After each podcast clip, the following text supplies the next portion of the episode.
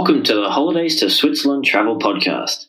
Your host is the founder of holidays to Switzerland.com and the Switzerland Travel Planning Facebook group, Carolyn Schonefinger.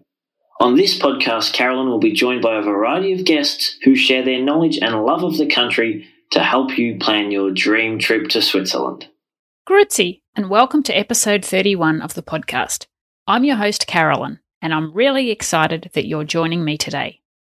Before we get started talking all things Swiss food, I wanted to say a huge thank you to every single listener.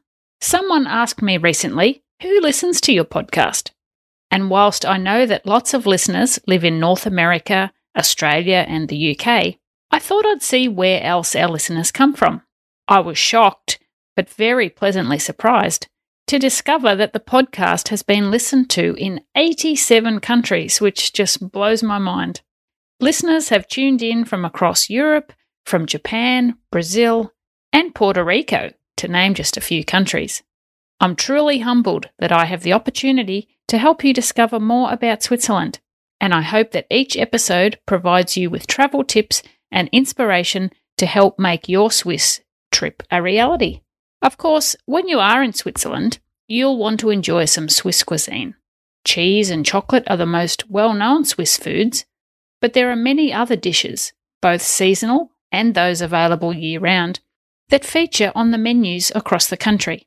Whilst I've had the opportunity to enjoy many traditional Swiss meals, and thoroughly enjoyed them, I should add, I thought it would be interesting to delve a bit deeper and learn about the history of these dishes.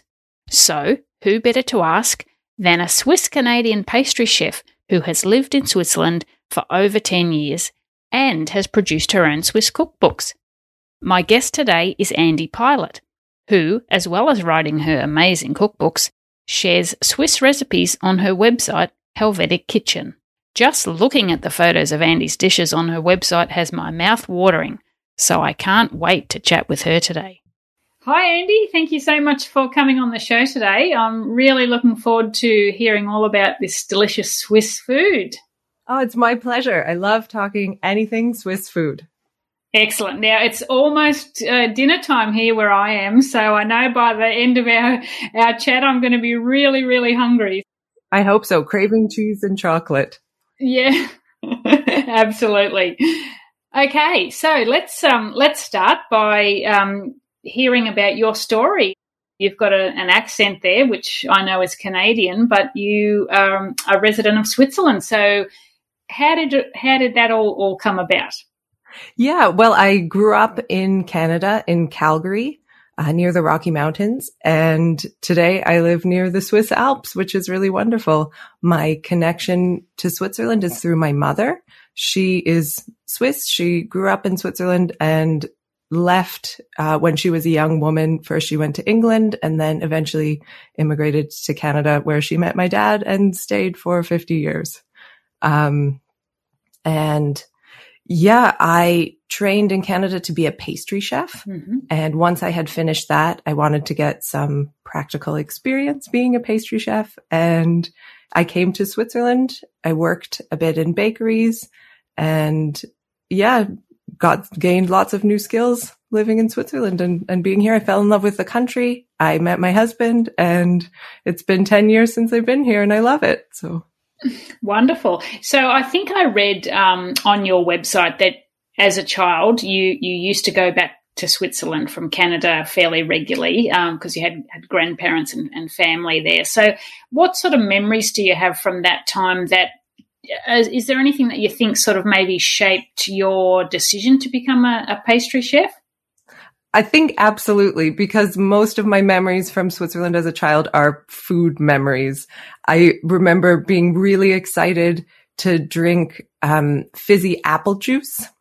Uh, that was one really exciting thing. That was the first thing I always asked my mother to buy when we went to Switzerland and to, to eat Gipfeli, the croissants that you get here, buttery and delicious.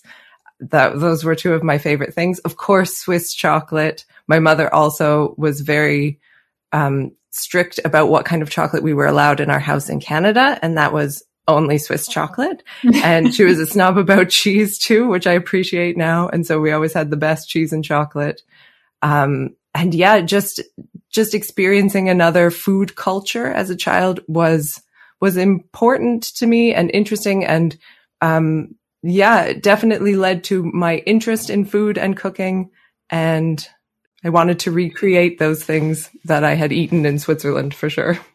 Wonderful. So, what um, when, when, you first moved to Switzerland, and, and you said you you worked in a few bakeries and things, was there something that you found when you were working in those bakeries that you know this is the kind of food that I want to be creating for the rest of my life? Absolutely. I think um, the seasonality of the food is really important to me. I really love that. Uh, say, for example, strawberries in Switzerland, you get strawberries when they're growing outside and that's about it. And people really look forward to strawberry season and the bakeries are just stuffed full of strawberry tarts and strawberry cakes and you get all your strawberries when they taste so good. They're perfect. And, and then after the strawberry season is over, you can't find them anymore and you have to wait till the next year. And I really like that idea of seasonality. It's the same with chestnuts. That's one of my favorites in the fall to have chestnuts. There are so many different kinds of desserts. You have them with savory meals as well. And they really go full on chestnut season and then you can't find them anymore. And that looking forward to the next dish or the next food product in in the season and being connected with the season and the time of year that's really important and i really love that about about switzerland now we are going to talk more about your favorite foods and and, and some specific uh, swiss foods in a little bit uh, but can you start by telling us are there any sort of cultural differences um, that you that you notice or that you have noticed between meal times and and and the the preparation of meals in in Switzerland compared to what you are used to in Canada? Absolutely. Um, I mean, seasonality, of course, is is one of those things. They're hugely what you eat is hugely dependent on the growing season and things like that. Um, and then just the fact that lunchtime is your biggest meal of the day. And that was different from in Canada when dinner was, was your biggest meal of the day. And really the whole society here is, uh, geared towards having a big lunch. Um, children go home from school to have a big lunch with their family. Plenty of workers also take a long lunch break, go home, and that's your warm cooked meal of the day. Um, and we live way out in the countryside in the Emmental and every shop is closed. Every business is closed and the people really go home to their houses. They eat a warm meal and then they go back in the afternoon to work. And that, I mean, that's hugely different. When I went to school in Canada, I took a sandwich with me and I, you know, went home at the end of the day. And here my daughter comes home every day. Is that still a practice in the cities as well? Not quite as much as in the countryside, but I mean, you still do notice it that there are little shops that are closed over lunchtime and just that the menus at restaurants they have their their daily menu that's a warm meal for for lunch and dinner is then uh maybe a less Im- important meal or you're definitely not eating quite as much uh, with my relatives in Switzerland or my husband's relatives, they were always just having a little bit of leftovers, a little bit of bread and cheese for dinner, and that was that was about it. Yeah. Mm-hmm. And how about on the weekends? Is is there one one day that families really like to to get together to to enjoy a meal?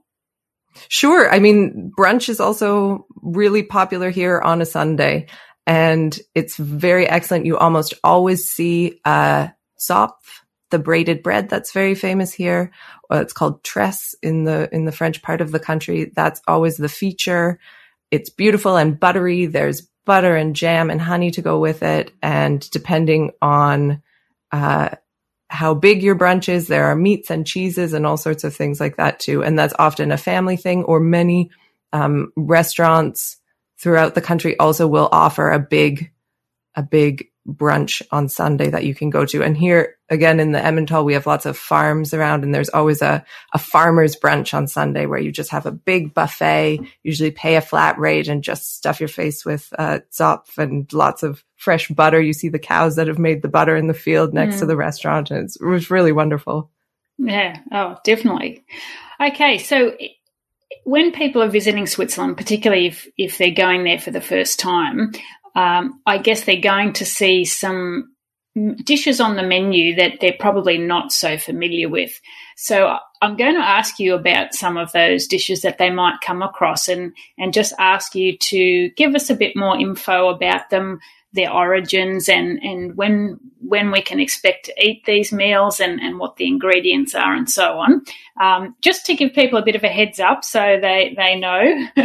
uh, so let's start with breakfast. There's a, a particular Swiss dish that you often see on breakfast menus. That's right. And that's uh, Birchermuesli. That's named after its founder, Oscar Maximilian Bircher Benner. And he was a doctor. He worked in Zurich at the beginning of the 20th century. And he had a sanatorium in Zurich and he treated many patients over the decades. And he really was into the idea of raw foodism, sort of veganism before it became popular. And he had had jaundice as a child and did a kind of self cure where he ate raw apples. And then he made this muesli, a little mush, as it's translated to, um, and in it he put the raw apples, he put lemon juice and oats, and all the patients at a sanatorium were served this before every meal. And I mean, their entire diet there consisted of different kinds of raw food.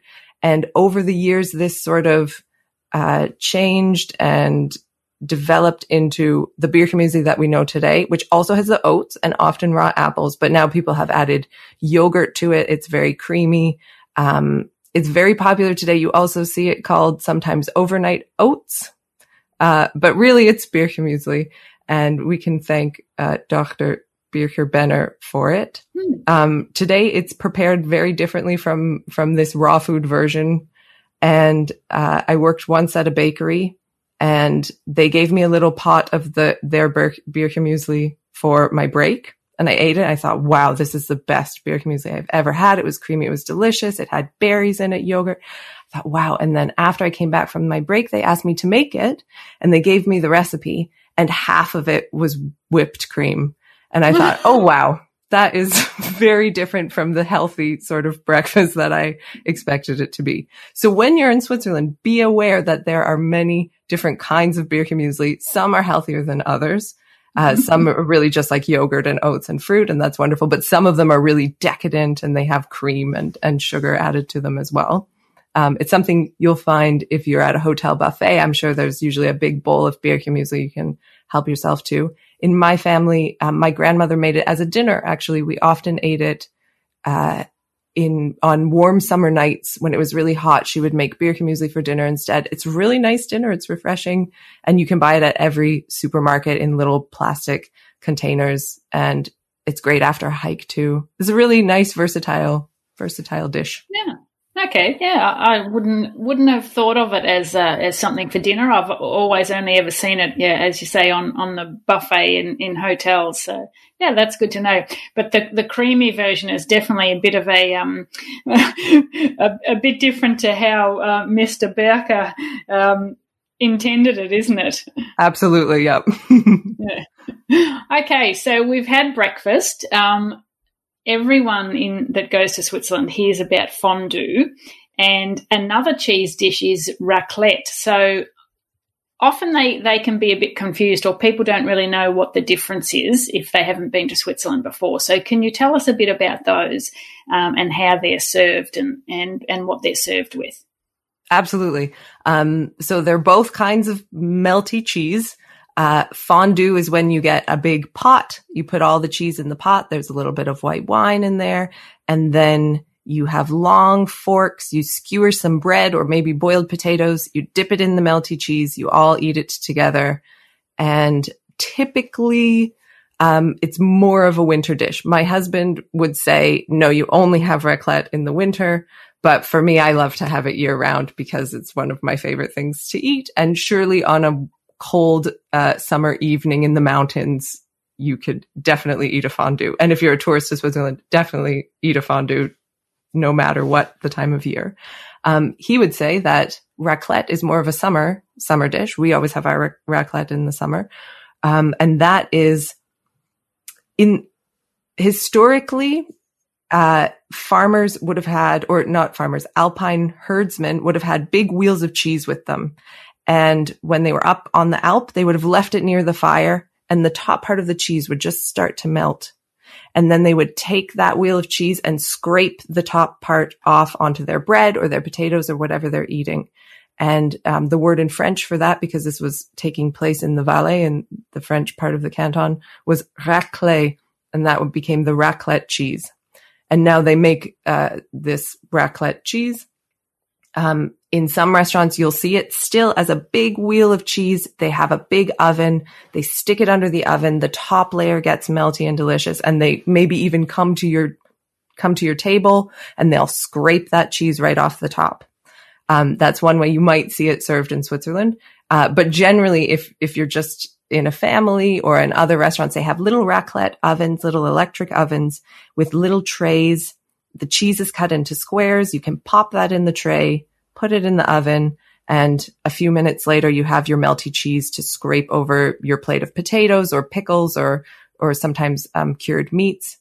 And in some places, when you put the, the, the plain cheese on the tray, you can also add some onions or something else, and that gets melted into the cheese, a little bit of bacon maybe, and then you scrape that over your potatoes. Mm, delicious.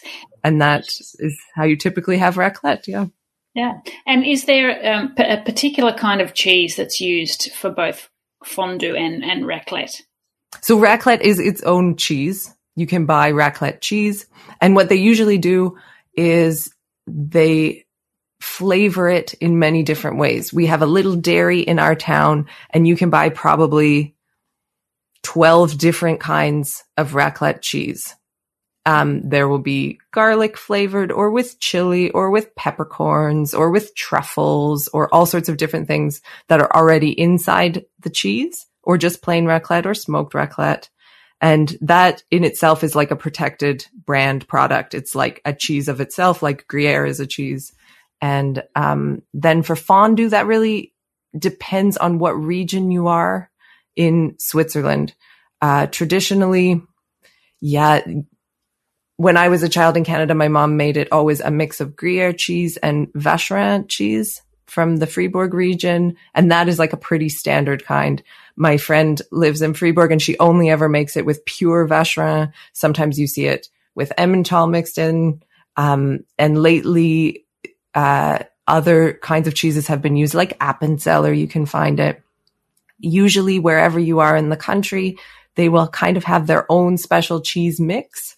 Um, we live, yeah, in the Emmental, we have a mix from our local dairy. It doesn't have Emmental cheese in it, but a local mountain cheese is really delicious. The thing I love about fondue too is it's kind of like Switzerland's fast food. Um, you can sell, they sell it in these like vacuum packed bags and you can get it. It has everything in it already. It has your wine in it, your cornstarch. You literally just pour it into your fondue pot, warm it, give it a stir, and you're ready to go. You can buy pickles at your local gas station. You can buy this fondue mix. You can buy the bread and in a matter of minutes, you have a fondue on the go. It's, it's incredible. Yeah. Wonderful. There's no excuse then not to enjoy a fondue. All you need is a pot and the forks. Yeah. Great.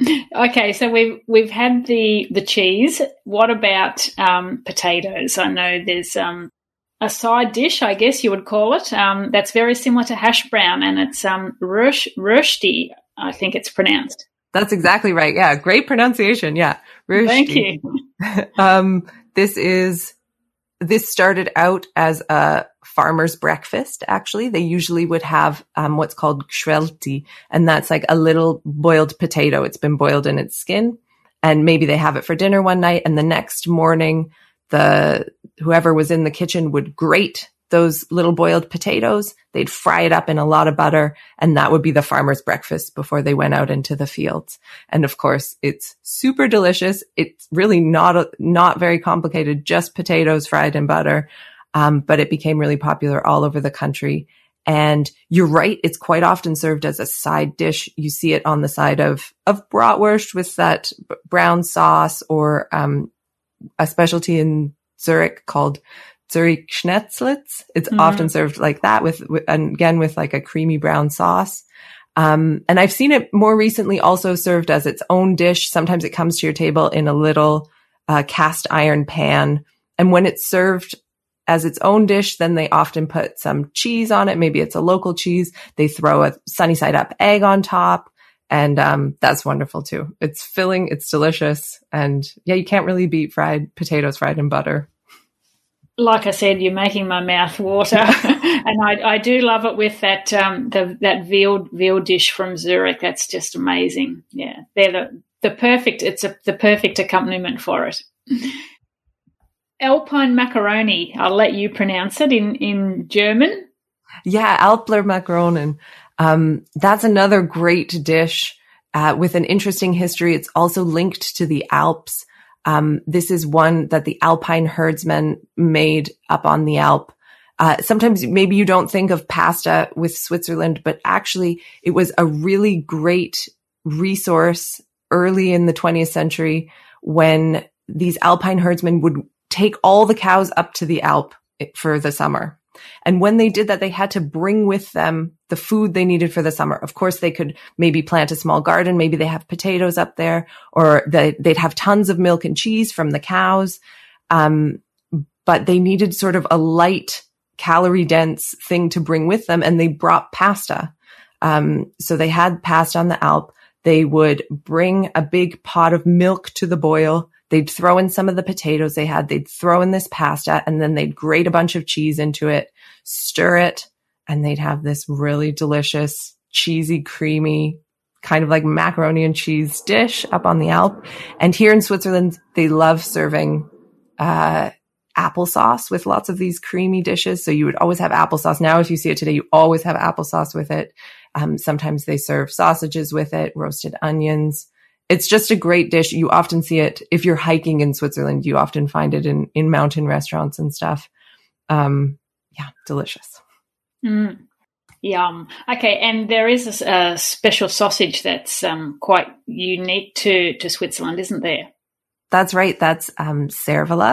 You find it throughout the country, and it's definitely the most popular sausage that you would be grilling um, over an open fire if you go camping or if you go on a hike during the day. My daughter is in kindergarten and every Wednesday she brings a cervelat with her to her kindergarten class and they go out in the forest and they build a fire and they grill their cervelat and eat it. So it's, it's not only just popular in Switzerland, it's really integrated into even, even the curriculum of the schools. Yeah. Wow. That's um, fantastic. Yeah. Um, and what makes it so special? It's, uh, it has a unique taste. I mean, it's not a complicated sausage, but it's really just, it tastes really good and you find it all over the country. And hmm, definitely okay. try it out when you're in Switzerland. You also find it um, at, on lakeside grills and stuff. Uh, yeah. Okay. And I know that in all the different regions, there's there's sort of the local specialties um, in each different region. But are all those things that we, all those dishes that we've just talked about, you can find them pretty much all over the country? That's absolutely right. Yeah. These are kind of like the standard Swiss dishes that you, you'll find in Switzerland from the Italian part, the French part, the German part, uh, all over the country. Okay. Oh, good.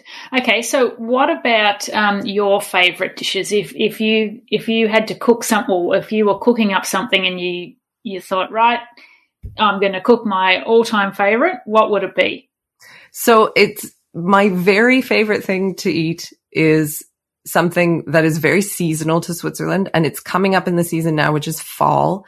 And that's called the Wildteller. This is like the hunting plate. Um, you find it in all the restaurants in September, October, November and it just has all my favorite things on it. So you get a plate that comes to your table or you can prepare it at home. It has spätzle on it. So those like little dumplings, also called knöpfli sometimes. It has, uh, Brussels sprouts. It has caramelized chestnuts and red cabbage that's sort of cooked often in um, apple juice. So it has a really nice sweet flavor. And then you have the meat part of it. It's really easy to have this as a vegetarian plate too, which I often do. Um, but if you have really nice wild, which is the word for, for game, the meat game, um, then it's, it's cooked in, uh, in a dark sauce, It's been marinated in that sauce for weeks and weeks. Um, in the olden, olden days, the sauce was thick and thickened with blood. I think they don't do this anymore, but I've seen some places where they've used chocolate cocoa to thicken the sauce to make, um, to make this, uh, specialty that's on the side there. And that's my favorite. And then dessert is called vermicelle. And that's like a paste of chestnuts and they squeeze it they squeeze it through a, a, press that makes it look almost like spaghetti. Mm. It's like kind of like a garlic press, isn't it? Yeah. Yeah, yeah, yeah. described as chestnut spaghetti and and that's for dessert. And even better than just a bowl of that is when you get um, it as a coupe. And that's when it has ice cream added to it, a little bit of whipped cream, and it's it's just divine. That's my favorite. Sounds delicious. So, what about um, other desserts? Are there are there any other specialties to Switzerland that we should be on the lookout for? Yeah, I think um, basically you can't go wrong in most in most Swiss bakeries that have a nice looking uh, cake section. There's so many beautiful, delicious cakes. Uh, some of the really traditional ones that are really special in Switzerland um, the biggest one is maybe the Zuger Kirschtorte. This one, I always think it must be the, the most famous Swiss cake because when I went to pastry school in Canada, um, we did like cakes of the world and that was the one representative cake we made from Switzerland. Um, it is layers of meringue and sponge and it has lots and lots of kirsch. So the, the strong cherry, uh, spirit that they make here in Switzerland. It's boozy. It, it's not for kids, but it's really, really wonderful. I've made it for many, many years. And, um, my husband's family, his aunt is like the famous Zuger Kirschtorte maker in their family. And I just never could really make it quite as good as hers. Even though I'm a, a trained pastry chef, I thought, why is mine never quite as good? And my father, my mother-in-law finally, uh, revealed to me uh, last year that it's because she uses full proof kirsch. They live on a farm and they have like 80% kirsch to make her torte. And so she's been using this like double so strong kirsch to make it. And I thought, ah, oh, okay, I just need to get the stronger booze and then the cake is just as good as hers. Um, but anyway, that's one. You can find it all over Switzerland. If you want the original, you can go to the, the Swiss city of Zug and they, they have the bakery where, you know, famously Audrey Hepburn went to this bakery and had a piece of Zuger Kirschtorte or they sent it to Charlie Chaplin when he lived in the French part of Switzerland and Winston Churchill ate it. And it has a long history of many famous people enjoying uh, this cake. So that's one. The other dessert that I always suggest people get is are these um, ice cream coupes. It's it's called a coupe here, but uh, we would maybe know it as a sundae ice cream sundaes. And that also the really good thing about this is it's also very regional. Um, so they'll have standard ones like there's Coupe Romanoff, which is a strawberry coupe, which you have during strawberry season, or there's Coupe Denmark, and that is just plain vanilla ice cream with chocolate sauce. You get a little um, little pitcher full of chocolate sauce that you pour yourself on top. And this is, it's really exciting to get that, to do that pouring of the chocolate on top. That's a standard one you'll find in probably most restaurants throughout the country. Um, but then there are regional favorites and seasonal coupes. But I mean, the ice cream is really good. Obviously, milk products in Switzerland are really important. And, uh, yeah, you usually can't go wrong getting something with, with ice cream. Yeah, and I've noticed too in a lot of the, the cake shops that a lot of the cakes have have custard in them too, which obviously is a, a milk product. And and as you mentioned before, that the seasonal fruit, um, I mean, they're almost they look too too good to eat almost. Absolutely, they really do. Yes. yeah. Now, um, also drinks, because um, that's something that there's, I know there's a couple of quite unique drinks to Switzerland. So maybe you can tell us a bit about those. Yeah, absolutely. Um, so Switzerland has one sort of famous soft drink. It's called Rivella. And that I always suggest for people to try it out when they're here because you can only get it in Switzerland. And of course, as we were just on the topic of milk, it is made with whey, the byproduct of milk making. And for a long time, uh, they touted it as sort of to have special health benefits from using this whey. But by this time, it's been, uh, I don't think you can I don't think it has these special health benefits. It's just a soft drink, but it has an interesting flavor. It's a little bit like less spicy ginger ale or um, you really have to try it out for yourself for a milk soft drink. You can find it anywhere in Switzerland, Rivella. Um, and the other drink that is also very popular here, I really like having it also milk related is, is Ovaltine. You can have this in any, in any restaurant. It's a nice sort of afternoon drink. If you don't feel like having a coffee, you can order a warm or a cold. Here it's called Ovomaltine, Ovomaltine. Um, and it has a slightly different name because I guess when they patented it in Great Britain in, I think 1908 or something, they misspelled it on the patent application. So in the English speaking world, it's known as Ovaltine. And here in Switzerland, it's called Ovomaltine or Ovo. And that's nice. It's not sweetened as much here in Switzerland as it is in some other parts of the world. So it's also kind of like a not too sweet, nice, warm hug of a drink for, for a cold afternoon or on the ski slopes. Uh, so that's a good one I like too. Hmm. And when people come to Switzerland, I always uh, suggest that they try Swiss wine. If you're a wine lover, maybe you haven't heard a lot about Swiss wine, but it is really one of Switzerland's best kept secrets. Uh, Switzerland always ranks within the 10 top 10 countries of, of wine consumers per capita, but really they only export about one to two percent per year of their wine because they keep it all here and they drink it themselves because it's really good. Chocolate, cheese, and wine. Mm-hmm. It's no wonder the Swiss are happy, is it? Yeah, that's right. They've got the three best things. When when people are traveling around and, and they they're going out for meals, dining at a at a restaurant or even at, at their hotel restaurant, is there anything that they should be aware of or any sort of particular etiquette rules um, that they should keep in mind when they're heading into the restaurant? Yeah, some of the things I noticed uh, when I moved here uh, that were different from from what I was used to in Canada is that tips are included when when you eat at a restaurant here. All your tax and tips are included. Generally, you would round up when you're paying uh, for a meal but you don't have to tip a certain percentage to your server. That's one thing. Um, also that most hotels and restaurants are only serving their meals at meal times, if that makes sense. So you can get lunch maybe from, yeah, maybe if you're lucky from 1130 till 2.30, that's quite generous. Sometimes just from 12 till 2. And then after that, their kitchen closes. And if you try to get a meal at three o'clock, you know, on a weekday, you might be out of luck. So that's just one thing to be aware of. That's not every restaurant. And in lots of tourist regions, you know, they'll have some that are, are serving food throughout the day, but it is definitely just something to be aware of if you're looking for a restaurant. Um, the other thing, uh, is that uh, in Canada, it's, I always felt it, it, you, typically if you wanted to just go and get a coffee somewhere, you would go specifically to a coffee shop or to a bakery. But in Switzerland, you can also go to a restaurant or a hotel, sit, have a coffee and just leave without having a meal. You can say that you're just coming for drinks or you're just coming to have a dessert in the afternoon and then leave. You don't, I don't, I feel like you don't have that same obligation where you, if you go to a restaurant, you have to sit down and have the whole meal and, uh, and do it that way. So that's another thing to be aware of.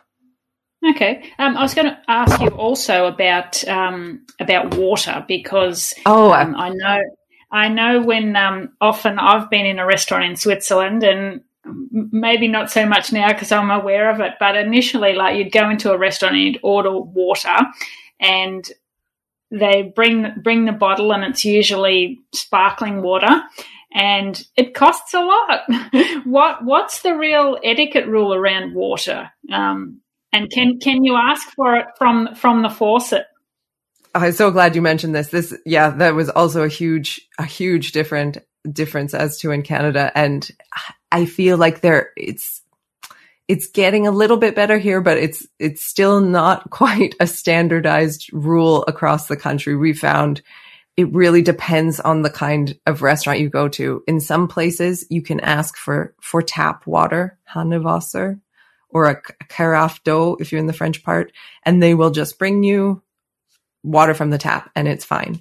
Some restaurants, they, they will have something on the menu that says, if you're asking for tap water, we still will charge you for that as well. Maybe you have to pay two francs, but it's unlimited, things like that. And then in, in some of the really more modern restaurants, um, there's a famous vegetarian chain of restaurants called Tibits. You'll find it in most Swiss um, railway stations. I can really recommend it. It's excellent food. And they have like a little station on the side where you can just help yourself to free glasses of water, which maybe that's the way it's moving. But otherwise, if you ask for water, they're going to bring it to you from a bottle usually. And you're going to pay for it. You're going to pay as much as a cup of coffee for that water and be aware of that because it is shocking and surprising when that happens. I know um, in in the past we've we've paid less for a, a, glass of beer or wine than we than we have for the water. I drank beer all the time because it was cheaper than water. I thought, wow, this is crazy. Yeah, and when you're in a country that's there's so much free water at, at, fountains when you're walking around, I, I always tell people take your water bottle, fill it up, you know, and if you do really need to drink some water in the restaurant, just try not to make it look too obvious. Absolutely. Such a good tip. Yeah, you can really drink from almost any fountain in the whole country. Now, I'd like to ask you about your cookbooks because um, I know as we speak, just last week you um, have a brand new one coming out, but you've you've got a couple of other cookbooks as well. So, um, what what would you like to tell us about those? Sure. Yeah. Thanks. Um, I started writing the cookbook sort of as a continuation of my blog. The first one, I have a blog Helvetic Kitchen. And that is just Swiss recipes. Initially, I had started it um, as a way to connect with my friends who lived back in Canada, who con- continuously asked me for maybe my mother's Christmas cookie recipes or my fondue recipe. And I thought, I'll just put it on a blog and then everyone can see it easily. And um, it turned into being a really nice little niche. Not a lot of people were writing about Swiss food in English. So um, then I just was really excited to try out new recipes from all over the country.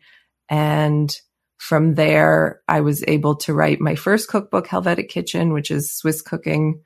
Um, and that's all in English. And then a year later, I wrote a book about drinks and drinking culture in Switzerland, which I'm really um, interested in and passionate about along, uh, as well as the three drinks that I mentioned before. Yeah, there's just so much um, so many interesting Swiss drink traditions, um, and wines and beers and spirits. They have a real interesting long tradition of making spirits out of fruit. So like kirsch out of cherries and, and different ones from apricots and plums. And, uh, yeah, that was really interesting. That book is called Drink Like the Swiss.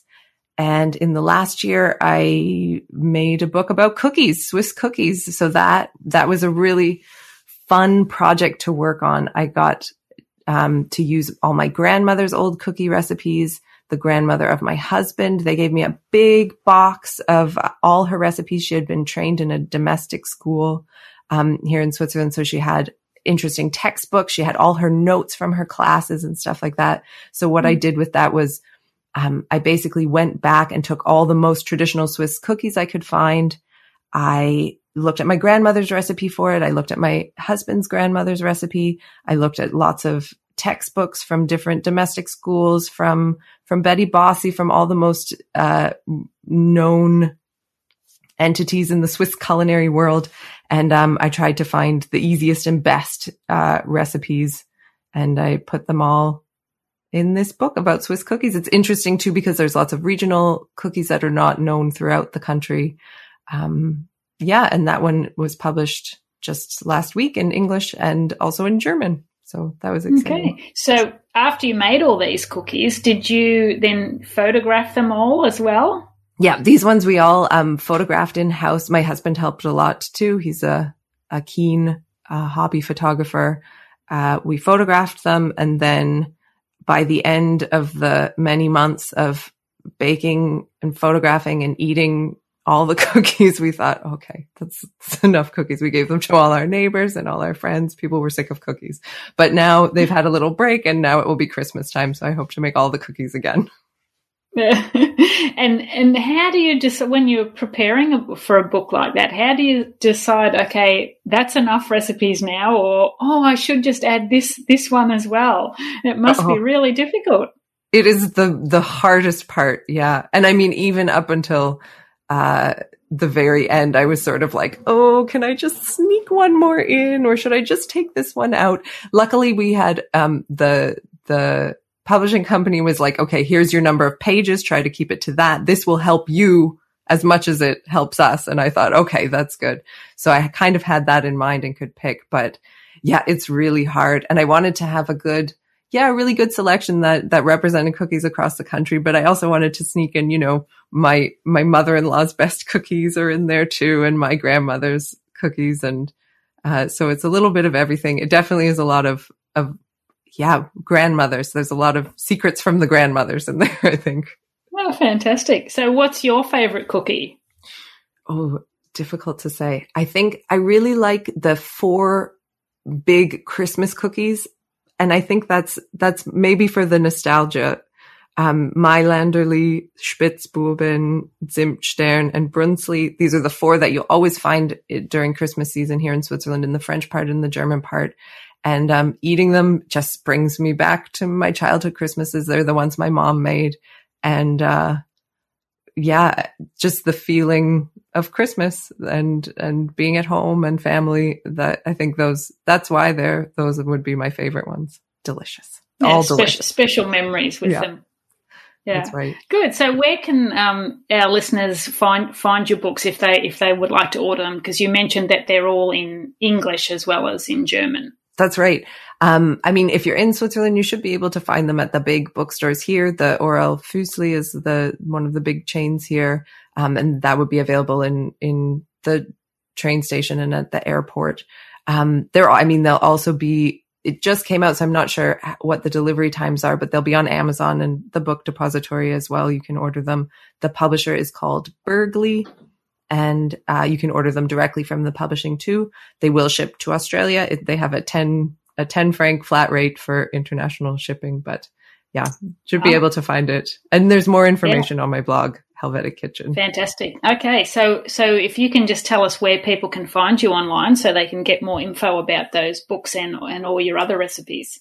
That's right. Um, yeah. So my blog is helvetickitchen.com and I'm all over social media with that too at Helvetic Kitchen on Instagram and on Facebook. Fantastic. Well, I'll I'll mention uh, your your web address and, and your social handles in the show notes for this episode, uh, and also some of the the meals that we've talked about because obviously the pronunciation can be quite different to the actual spelling. Um, so I'll I'll put the the list of those so people know what we've spoken about, and the show notes will be available at holidays2switzerland.com forward slash episode thirty one. Thanks again, Andie, for, for joining me. It's been fantastic to learn more about these delicious Swiss meals, and I know there's quite a few more that, that I'll have to order next time I'm in Switzerland. After hearing about all those Swiss foods, are you hungry? I definitely am. I hope you have enjoyed learning more about Swiss cuisine and the origins of some of the country's most popular dishes. I love the fact that every dish has a story behind it that Bircher muesli was created for medicinal purposes, that Rösti began as a farmer's breakfast, and that raclette originated when alpine herdsmen melted their cheese by the fire and scraped it onto their bread. Mmm, yum. Andie is passionate about Swiss cuisine, and if you take a look at her website, Helvetic Kitchen, you'll find recipes for the meals we've chatted about today, plus many other dishes. You can also find all the info about her books, Helvetic Kitchen Swiss Cooking, Drink Like the Swiss, and her new book, Swiss Cookies. I'm waiting for the copy I ordered to arrive in the post, and I can't wait to start baking. I'd also like to give you the chance to win a copy of one of Andie's books. Head to the show notes for this episode at holidays2switzerland.com forward slash episode 31, where you'll find out how to enter the competition. There's a simple question to answer, and that's it. Good luck. Also, in the show notes, you'll find Andie's tips for travellers with special dietary requirements. If you are celiac or gluten intolerant, or a vegetarian or vegan, Andy has provided some excellent info on what to look out for when ordering meals at a restaurant or when shopping at the grocery store. Thanks again for listening to the Holidays to Switzerland Travel Podcast. If you enjoyed this episode, please tell your Swiss loving friends or leave a review on your favourite podcast app.